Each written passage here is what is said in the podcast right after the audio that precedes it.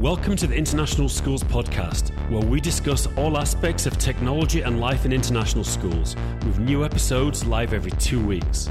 This podcast is sponsored by Apps Events. We're a Google for Education partner and active since the launch of Google Apps for Education in 2006. We're a team of former educators and all experts in helping schools integrate Google into their schools and their classrooms. All training is customized for each school and we make sure it has a lasting impact. Literally thousands of educators worldwide have earned their Google Educator certification with us with our certification boot camps, and these take place every month and get your staff certified quickly. We also host Google Summits, which are fun two day conference style events with concurrent sessions and keynotes delivered by experienced Google trainers, teaching on a broad range of topics using G Suite both in the classroom and in the school. Check it out over at appsevents.com, and we can bring any of these events to your school, which is an amazing way to build a Google community amongst your staff to support each other, plus to increase the profile of yourself and your school. The podcast is also brought to you by Acer for Education. People ask us what Chromebooks we recommend for schools, and after trying them all quite literally, we always recommend Acer. We've been to Acer headquarters in Taiwan to be part of product discussions, and they're genuinely the best thought out, most cost effective, and most importantly, durable devices out there. They're always innovating, including the first tablet running Chrome and the first convertible touchscreen Chromebook. The latest version of this is a Spin 11, which has a stylus and two cameras, and we highly, highly recommend it for schools. They, of course, have a full range of Windows laptops and for esports fans, their Predator range is second to none. If you'd like more information, please just leave your email over at gg.gg forward slash Acer Education. That's gg.gg forward slash Acer Education, and we'll get right back to you. And now, on to the interview. Hello and welcome to the International Schools Podcast. Today I'm delighted to be talking to Kim Cofino. I, I, I, hope I'm saying your name right. Cofino, is that right? Is that how you say it? Yeah. And who's based in Bangkok. And um, we were just saying, I met, I met Kim. Uh, I only vaguely remember it. I don't think Kim remembers it at all, but we met in an ECIS conference. Uh, well, you said 10 years ago. I thought it was less, but time, time flies, you know? It's got to be close to that because I was living in Japan and I've been in Bangkok for six years now. And maybe that was not my last year in Japan. Because that, that would have been uh, that. That would have been right when I started Apps Events. That was right. That would have been like probably the first thing I did when I started Apps Events was, was being at that event. So, yeah, which is now yeah. Yeah, exactly, exactly. So great to talk. So um, Kim runs Eduro Learning, which is a, she's a consultant and does professional development for schools.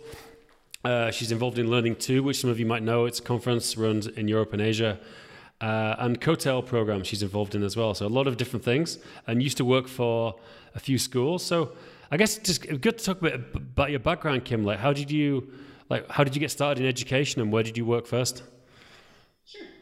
When I was in university, a friend of mine did like an internship with Munich International School. Yeah. And we went to visit her in Munich, and I was like, "Oh, this is nice. I could live here. Yeah. I want to do this." So when she left that job, I actually applied for her job. I did not think I wanted to be a teacher. I wasn't interested in teaching, but I, for whatever reason, ended up getting that job, and I loved it. Like from the first moment I got there, I loved it. Stayed there for five years. They ended up supporting me in getting my teaching license and my master's degree, and just basically totally professionally developing me into. When I left that school, I was the technology and learning coordinator for the middle school. Could, could I just could I just jump into that?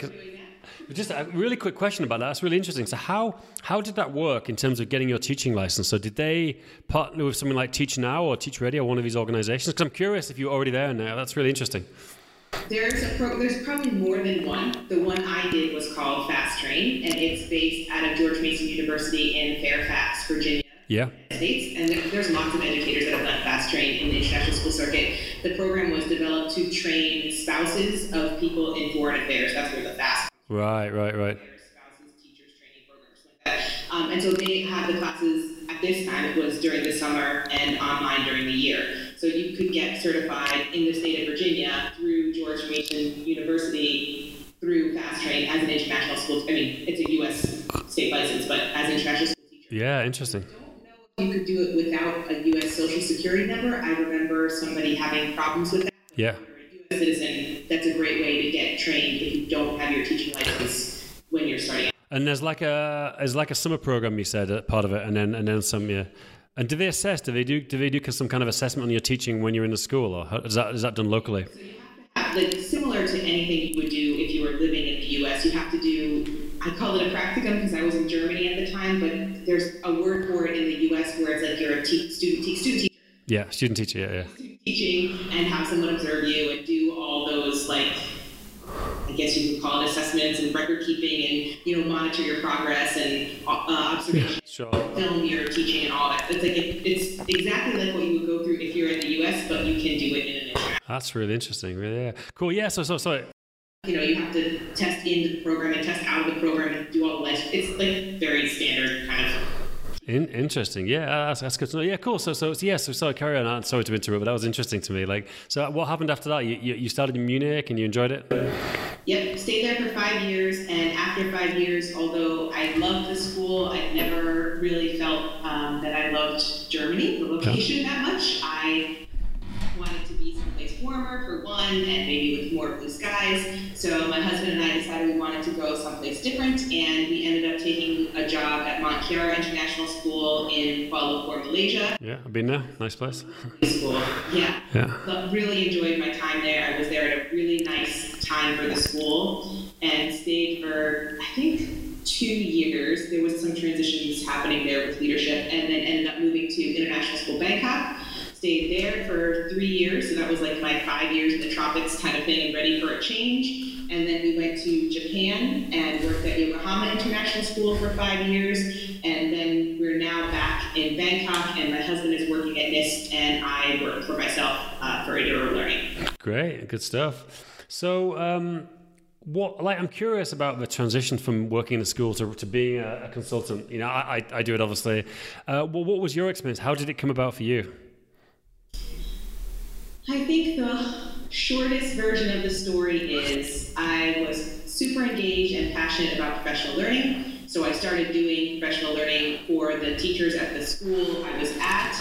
And because that went well, I was suggested to go and teach at teachers' conferences. And so the more of those that you do, the more people get to know you, and then people start calling you in for weekend workshops or longer term consulting. Sure. Basically, it got to a point where I was having so much of that work that I didn't feel like I could balance both things. Like I was basically working two full time jobs for, I would say, a solid four years Yeah. before I finally started to say, okay, I need to be like more part time at school and see what happens in terms of the consulting. But since then, I think I've transitioned, and now I feel like while you might generally refer to me as a consultant, what I really do is offer remote personalized professional learning for educators around the world and primarily focus on in-depth long-term online learning through COETAIL, the Certificate of Educational Technology and Information Literacy, the Coach, our academic year-long mentorship program for coaches, Women Who Lead, our long-term professional learning for aspiring women leaders, and then uh, private mentoring packages that I do in a setting very similar to this. Wow, that's a lot of stuff. Yeah, I think how you how you described it is, is I think that's the optimal way is um is you know if to test it out when you're still in a job to go off and do more training, do it off for free, and then to leave. I think it's it's a it's a high risk scenario just to say okay, I'm going to cold turkey quit at school and then try to find customers because you know the sale like a lot of educators don't know anything about sales and, and even though nobody wants to call it sales and even though everybody wants to say customers just come to me and I don't do anything like you have to sell you know? And that selling is not it's not like old school you know smiling and dialing. It's networking it's delivering you know getting references but then you know you've got to encourage people to give you references. I, I think how you did it is is is the way. I don't know if you've got any thoughts on that how to transition for someone who wanted to do that I agree with you. I think it is a, it's like an easy transition in the sense that if you're super passionate about something, it seems natural to start sharing more. yeah But that piece that you described is the hard piece. Being a business owner, and you are, even when you're just an individual, exactly yeah yeah still a business owner,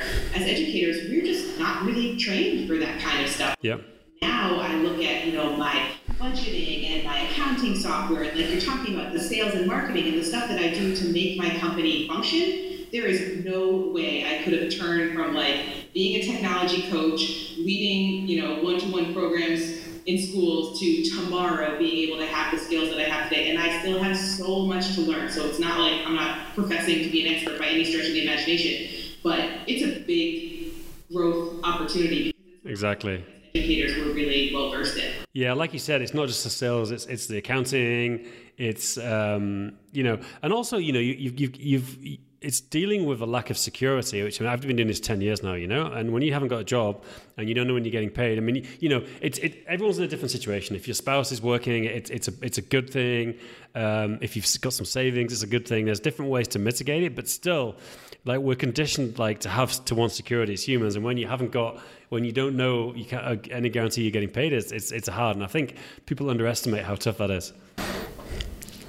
And when you have people working for you and you have to pay them, yeah. Then if maybe you're not making the income for yourself, but if you have people working for you and you're worried about being able to pay them, I mean that's an even worse yeah, I know. Yeah, I want, we have like nine full time people at Events, you know, plus a lot of we have a few contractors on kind of monthly retainers, and then mostly everybody else is usually teachers or, or consultants who we work with. Uh, do you? So how does it? So what does it do look like now? Is it just you, or do you have people working for you full time, or how do you structure it? It's I'm the only full time person because I don't think my business is big enough yet to have other full time. Yeah. Although in the recent months I've been like maybe I do need to take. Yeah.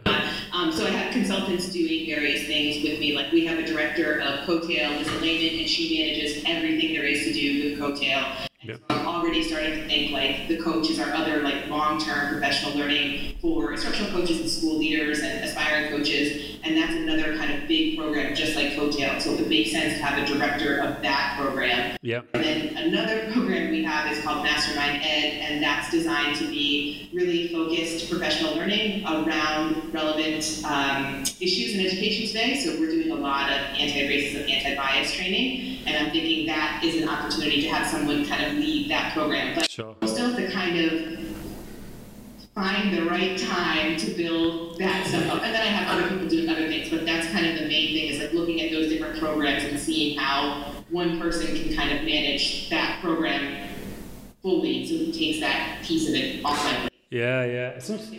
Yeah, and it's interesting because it, it's like what you're doing is, I think, a bit harder than what we do. I mean, we're focused on mostly on Google, although we're, we're an ISTE partner now, so we're doing the ISTE certified educator. But but 90, 95% of what we do is, is Google. And you're doing, you know, if you're doing women in leadership, you're doing the anti racism, you're doing teaching online. That's a lot of different, like, different topics, you know, plus a few others you mentioned. Like, I mean, how do you how do you keep all the plates spinning and all these different things? Or is, is it is one ticket most of the time, or how, how does it split between all these things? It is a very good question, and it's something that, I, as a coach, I believe really passionately in the power of coaching. So I have a coach for my sport, which is powerlifting, and I have a coach for my business, and that's what I'm working on in my business coaching. Is like, what can we slim down? Do we really need to have all of these things available? Can I focus in a little bit more?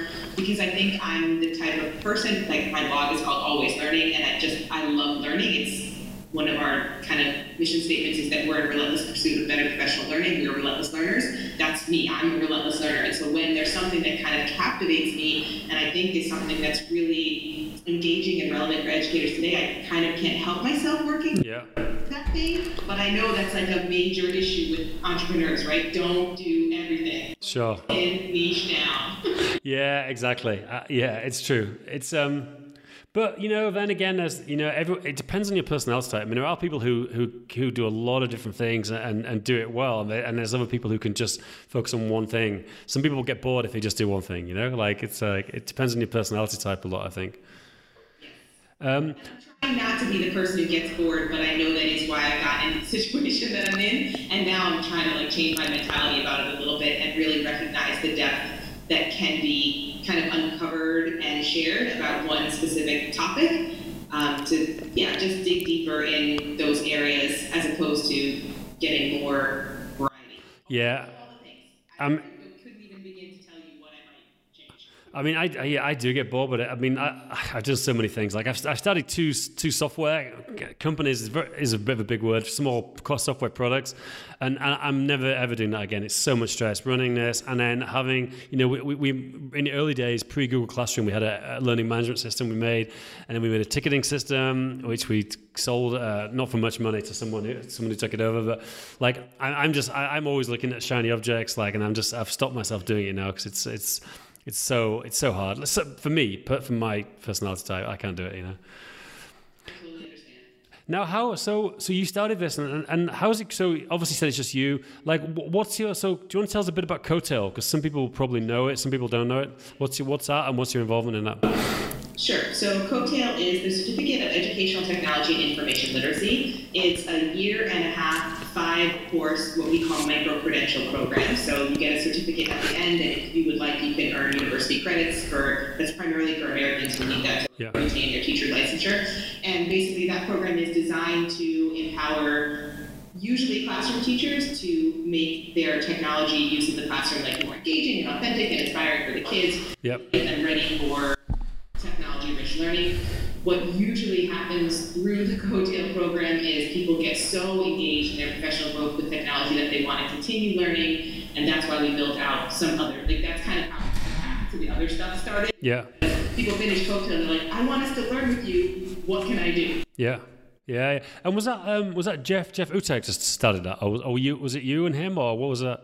So the program actually began at International School Bangkok when I was there. The year before Jeff came, uh-huh. I don't know if any of the schools that you have worked at or worked with, but we had the SUNY um, leadership program through the State University of New York. Yep. We're looking for another program for educators for technology. Got it. We built out the curriculum, and then the year Jeff came, he taught it with me and Dennis Harter. Um, well, I think it was just the three of us that taught it that first year. Yeah. And then it got really successful. Cool. Face-to-face setting and started building out um, like broader. And then me and Jeff owned that program for, I'm going to say like five, five to eight years maybe, wow. and, and ran that program together. And then Jeff has transitioned to do other things the way it happens in the business world. Yeah. yeah. So now it's mine. Okay, cool. Yeah, it's interesting how, how that's going. A lot of people do it. It's, it's very popular with international schools, and it seems like seems like an interesting course to do for sure.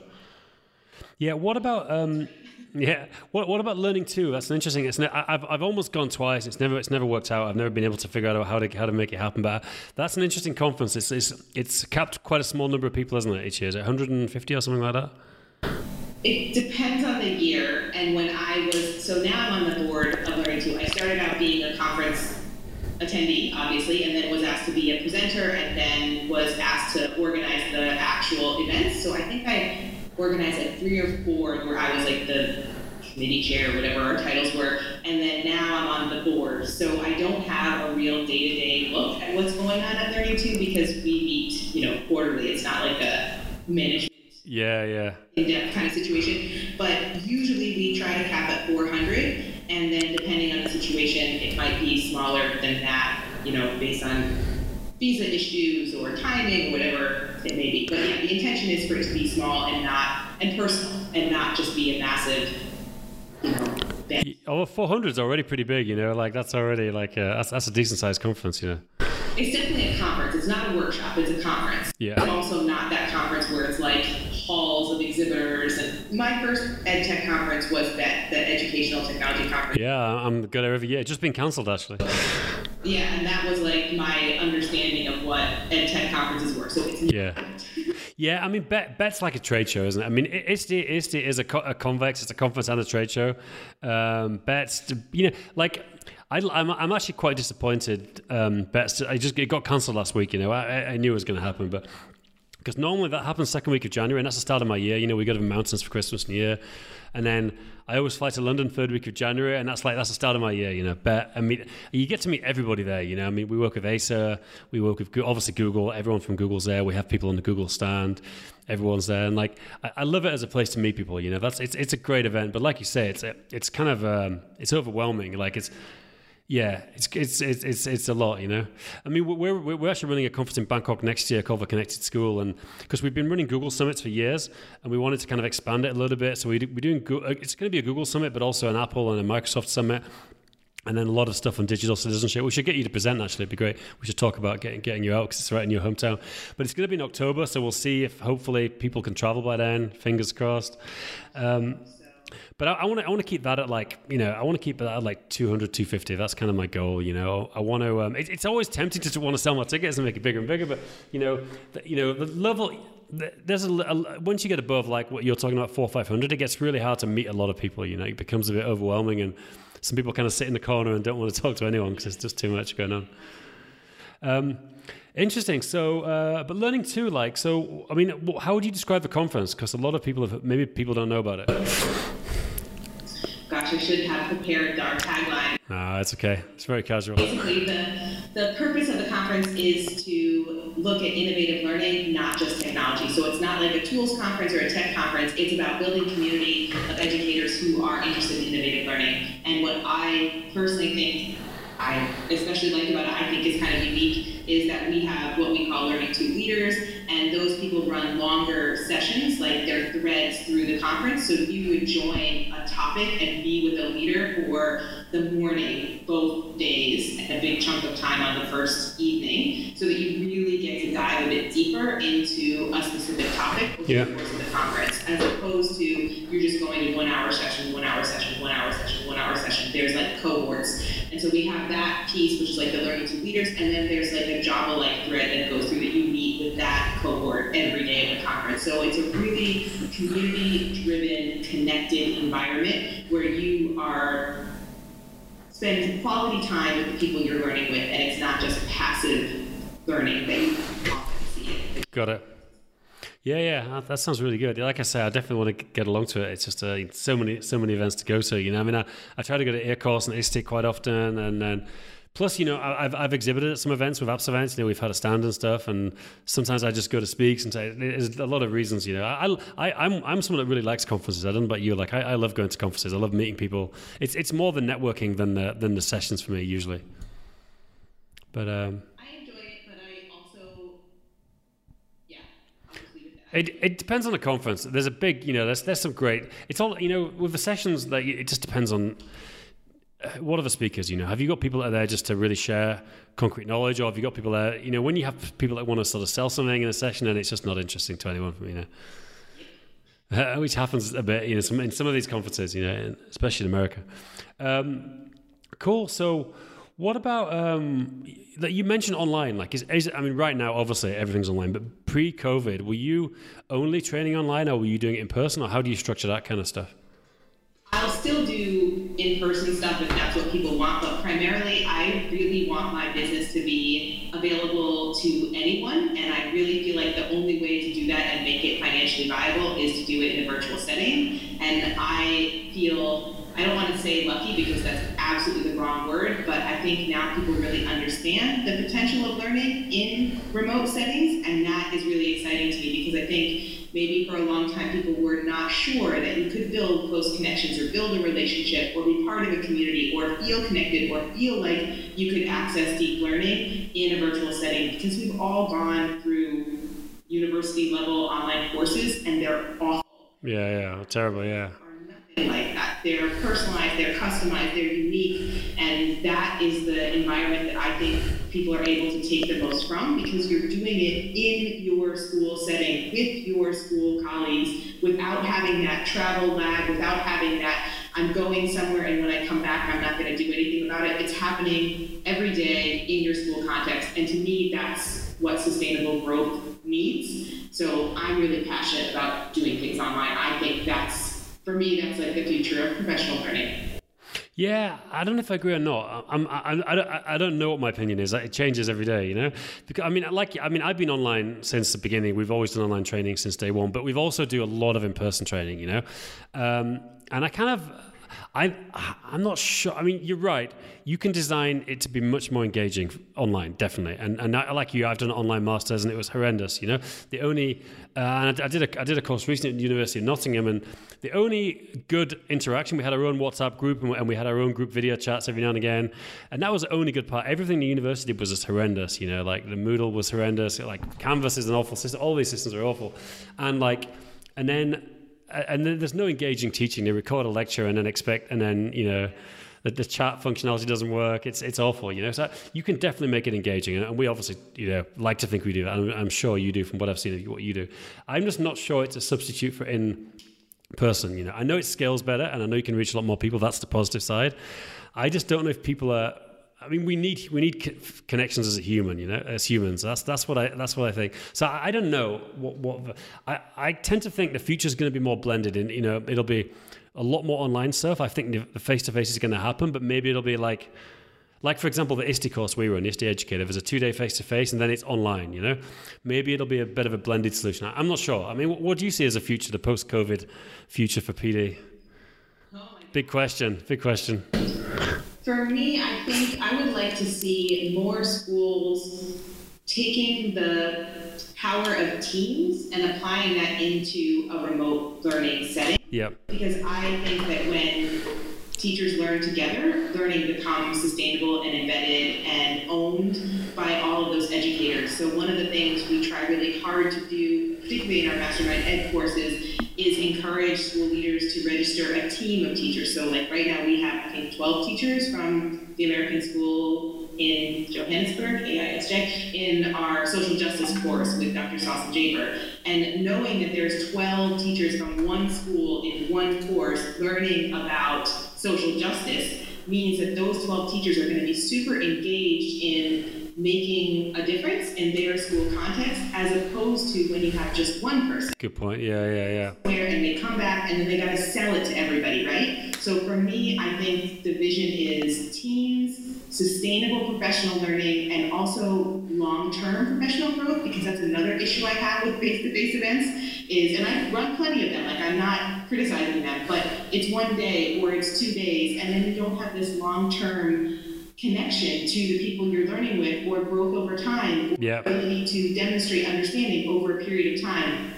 We've done quite a few Coetail cohorts where there's a face-to-face at the beginning and a face-to-face at the end, and I like that a lot. And maybe that's something that can come back post-COVID. Yeah. Um, but I do feel really strongly that you can build meaningful connections in virtual spaces I don't think it has to exclusively happen face to face, although I value and enjoy face to face time as well. Yeah, I think that's a really good point. Like, if I take the two university programs I've done, like postgraduate, like one was uh, a cohort together in the beginning for a few days and then online, and the second one was just online.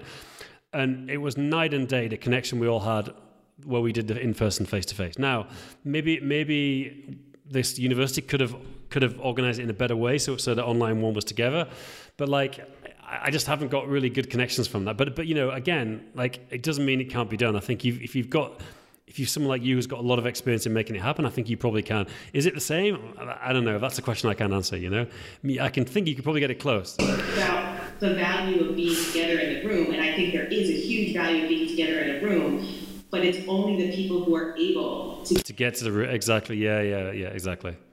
That's a good thing. Uh, so the last meeting of the coach, we had um, Panama.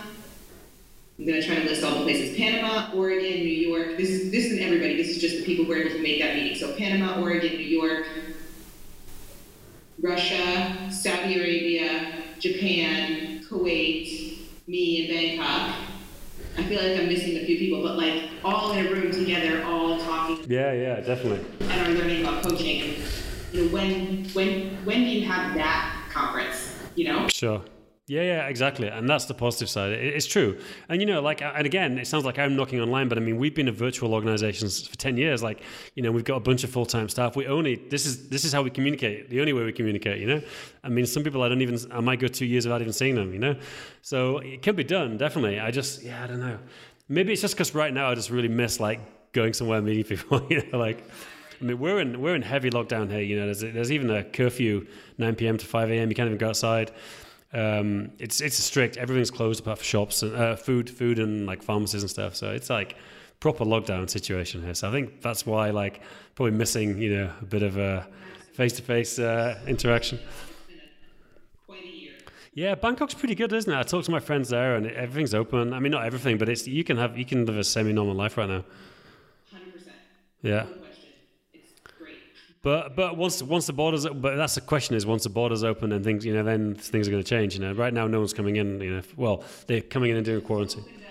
like very lightly for tourism, like actual tourism, not business travelers, but actual tourism, and they're starting to relax the restrictions. I just read something maybe a couple days ago about changing the quarantine from 14 to 10 days. Yep. So that will be really interesting to see the impact on like community. I get I don't know if it counts as community spread if people are coming in not quarantining long enough and then spreading. Yeah.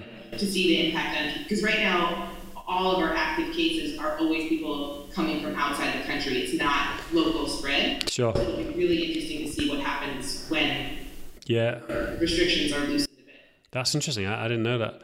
Look, um, that's pretty much. I think we're pretty much up to like half an hour. It's, it's been a super interesting chat. Like, um, I guess what, what, what do you want to promote? Like, what, what where should people go to find you online? What what people listen to this? Like, what kind of things could they benefit from that what you're doing? Oh, fabulous. I would love to talk about it. Yeah. Learn from me. Um, so we have like, four key programs. Our programs are COETAIL, the Certificate of Educational Technology and Information Literacy. Uh, the Coach, which is a micro-credential program just like COETAIL, designed for building your instructional coaching skills, having better conversations, being a leader. Women Who Lead, which is for aspiring leaders. And we have Mastermind Ed, which is for relevant and authentic experiences about specific topics that are relevant to education right now. We also have private mentoring, which is individual mentoring with me, and you can find all of that at edurolearning.com, E-D-U-R-O learning.com. And you can find us on all the social media platforms, particularly Instagram, Twitter, and Facebook at Eduro Learning, or you can find me at Miss Cofino on Twitter or at Super Kimbo on Instagram. Great. Well, I'll put some links uh, in the show notes. Kim, uh, thank you very much. It's been uh, been a pleasure to talk to you. Thank you.